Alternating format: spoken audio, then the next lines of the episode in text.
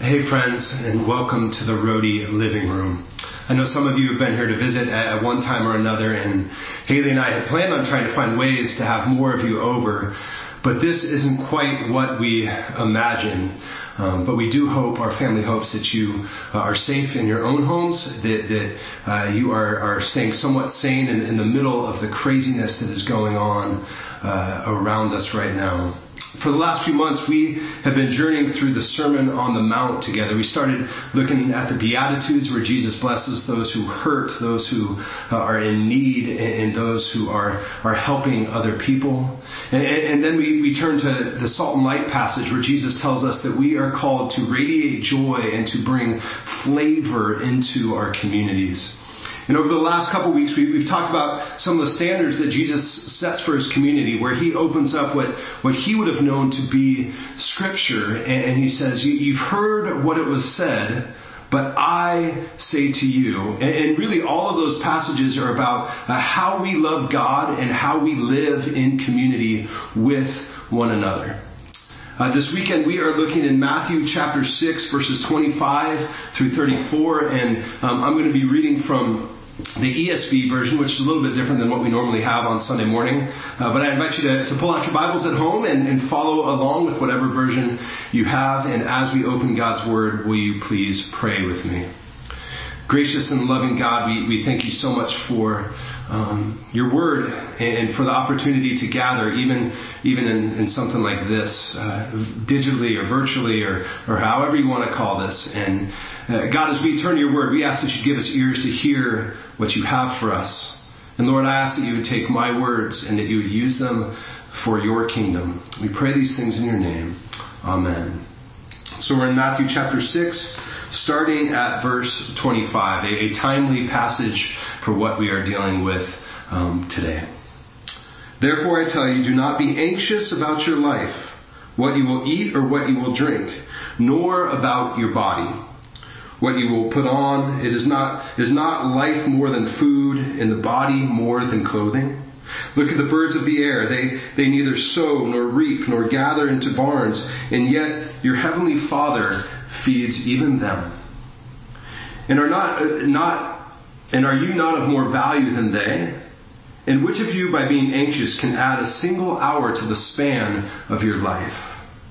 And why are you anxious about clothing? Consider the lilies of the field, how they grow. They neither toil nor spin. And I tell you, even Solomon in all his glory was not arrayed like one of these.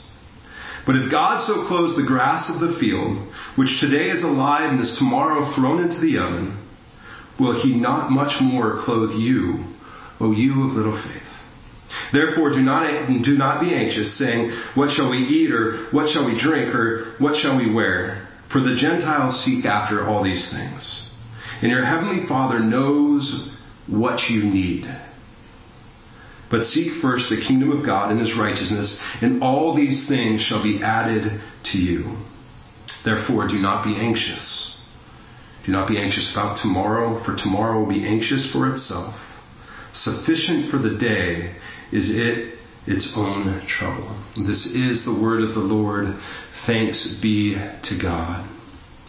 So I was talking with my oldest daughter about uh, missing school this week and all of the, the different things that are, are, going on in our world and in our community. And I said, you know, one day, one day your kids are going to be reading or going to be uh, sitting in school in history class and, and they're going to be reflecting on what we are going through right now.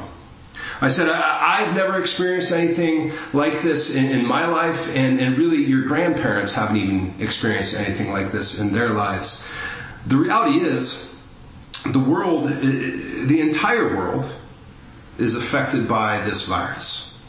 Last weekend, I was supposed to be in Seattle with a, a small group of guys that, that, I've known for over 20 years. Uh, it's a group of guys who know me well. We, we support one another. We hold each other accountable.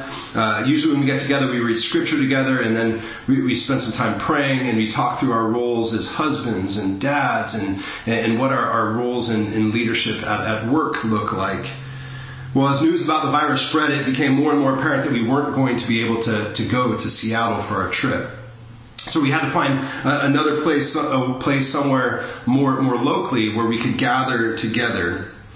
And as the news changed by the hour as we looked for, for a place to go somewhere in, in Southern California, it got to the point where the, the guy who lives in Seattle who was supposed to be with us wouldn't be able to join us at all. He wouldn't be able to get on a plane. Everyone in the world is affected by this virus. Some of us are, are, are like us, they're, they're just inconvenience. We've, we've had to cancel trips. We've had to navigate the world of, of unexpected homeschooling with our kids. Some of us are, are looking at the economy and we are absolutely terrified by what we see. Some of us are, are looking uh, at, at physically going to work and, realizing that when we go to work, we're, not only putting those with whom we work at risk, but we're putting those whom we return home to at risk as well. And some of us are, are sick or we have compromised immune systems of some sort, and, and this virus is just paralyzing. So we hear this part of Jesus' Sermon on the Mount where he says, Therefore, do not be anxious about your life, or don't worry. And I don't know about you, but I want to say, Really, Jesus? Really? Don't worry. Really. So right before Jesus gets to, to this section on, on worry, he talks about uh, how we give, how we give of ourselves, and he, he talks about uh, how we should view our, our stuff and how we should pray. It's where we get the Lord's Prayer. And, where Jesus talks about how we can't really serve two masters. He, he's kind of trying to help his followers set priorities. And then he says, therefore, therefore don't worry. Therefore, what you prioritize is directly connected to what you worry about. Think about that for a minute. Our priorities and our anxiety, they, they go hand in hand with one another. I, have said this before on Sunday mornings when we're together at Westminster, but, but if you're curious about what your priorities might be, I'd, I'd ask you to, to spend some time thinking about where your mind goes when you're sitting in idle. And what I mean by that is, what do you think about when you're, you're crossing the street? What do you think about right before you fall asleep at night? What do you think about when you're walking in your neighborhood? Where does your mind go when you're sitting at idle? With all that's going on globally, and, and while we have more time to sit idly at home, what are you spending your time thinking about? whatever it may be, that, that tells you something about your priorities. It's what you, what you worry about tells you something about your priorities.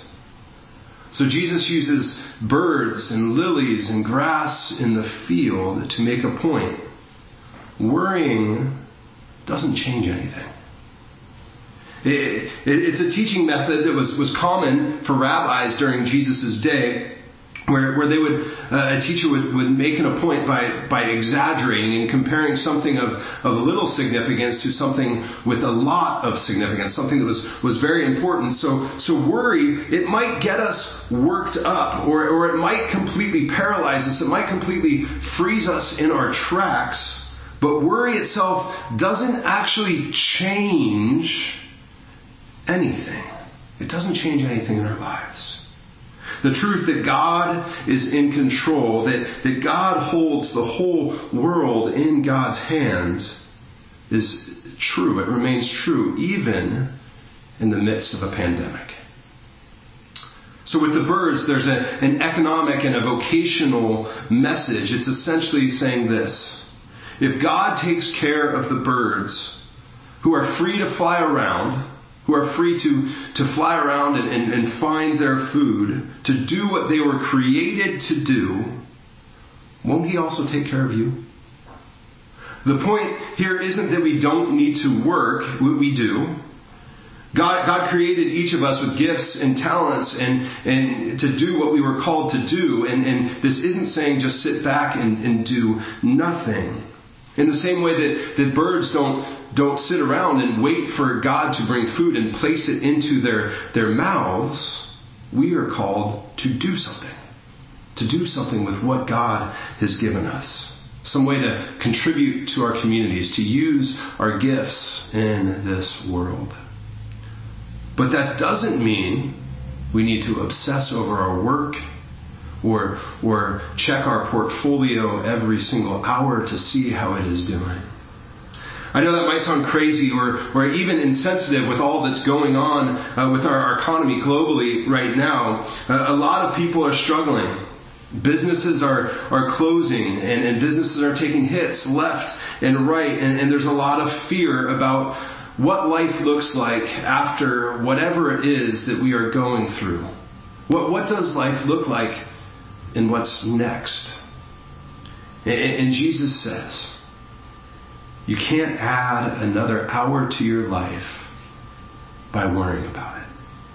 You can't add another hour to your day by worrying.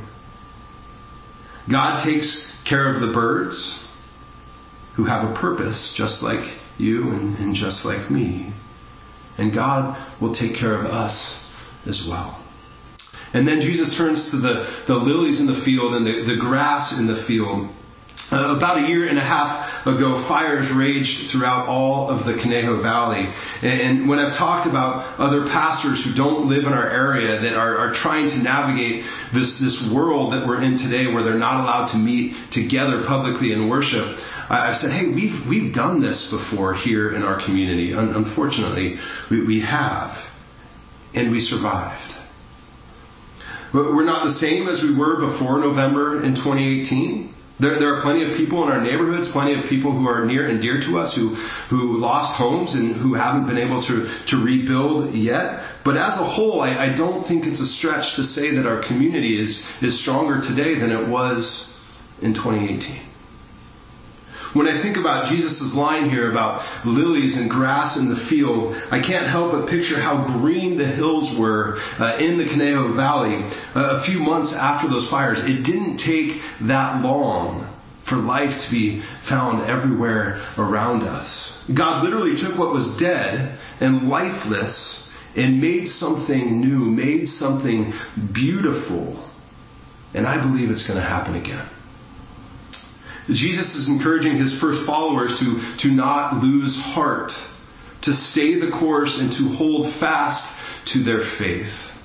If God takes care of the fields, if he brings new life to the fields, he's going to take care of his followers as well.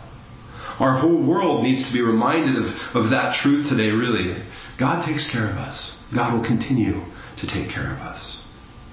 Jesus ends his, his words on worry by calling us to seek God's kingdom above anything else. And, then he, doubles down on the idea that worry doesn't add anything to our lives. And he kind of paints this big picture. He, says this, that don't worry about tomorrow, for tomorrow will, have its own troubles. Don't worry about tomorrow because tomorrow will have its own troubles. It, it's today has enough today there are enough troubles for us. Ain't that the truth? So my encouragement or my, my takeaway for us this weekend and, and really for this entire season, for as long as we're going to be journeying through it, is to stay in the moment.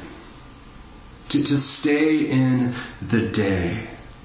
To not get too preoccupied with what's, what's coming next, but to recognize that God holds what's next in God's hand in the same way that God holds today in his hand.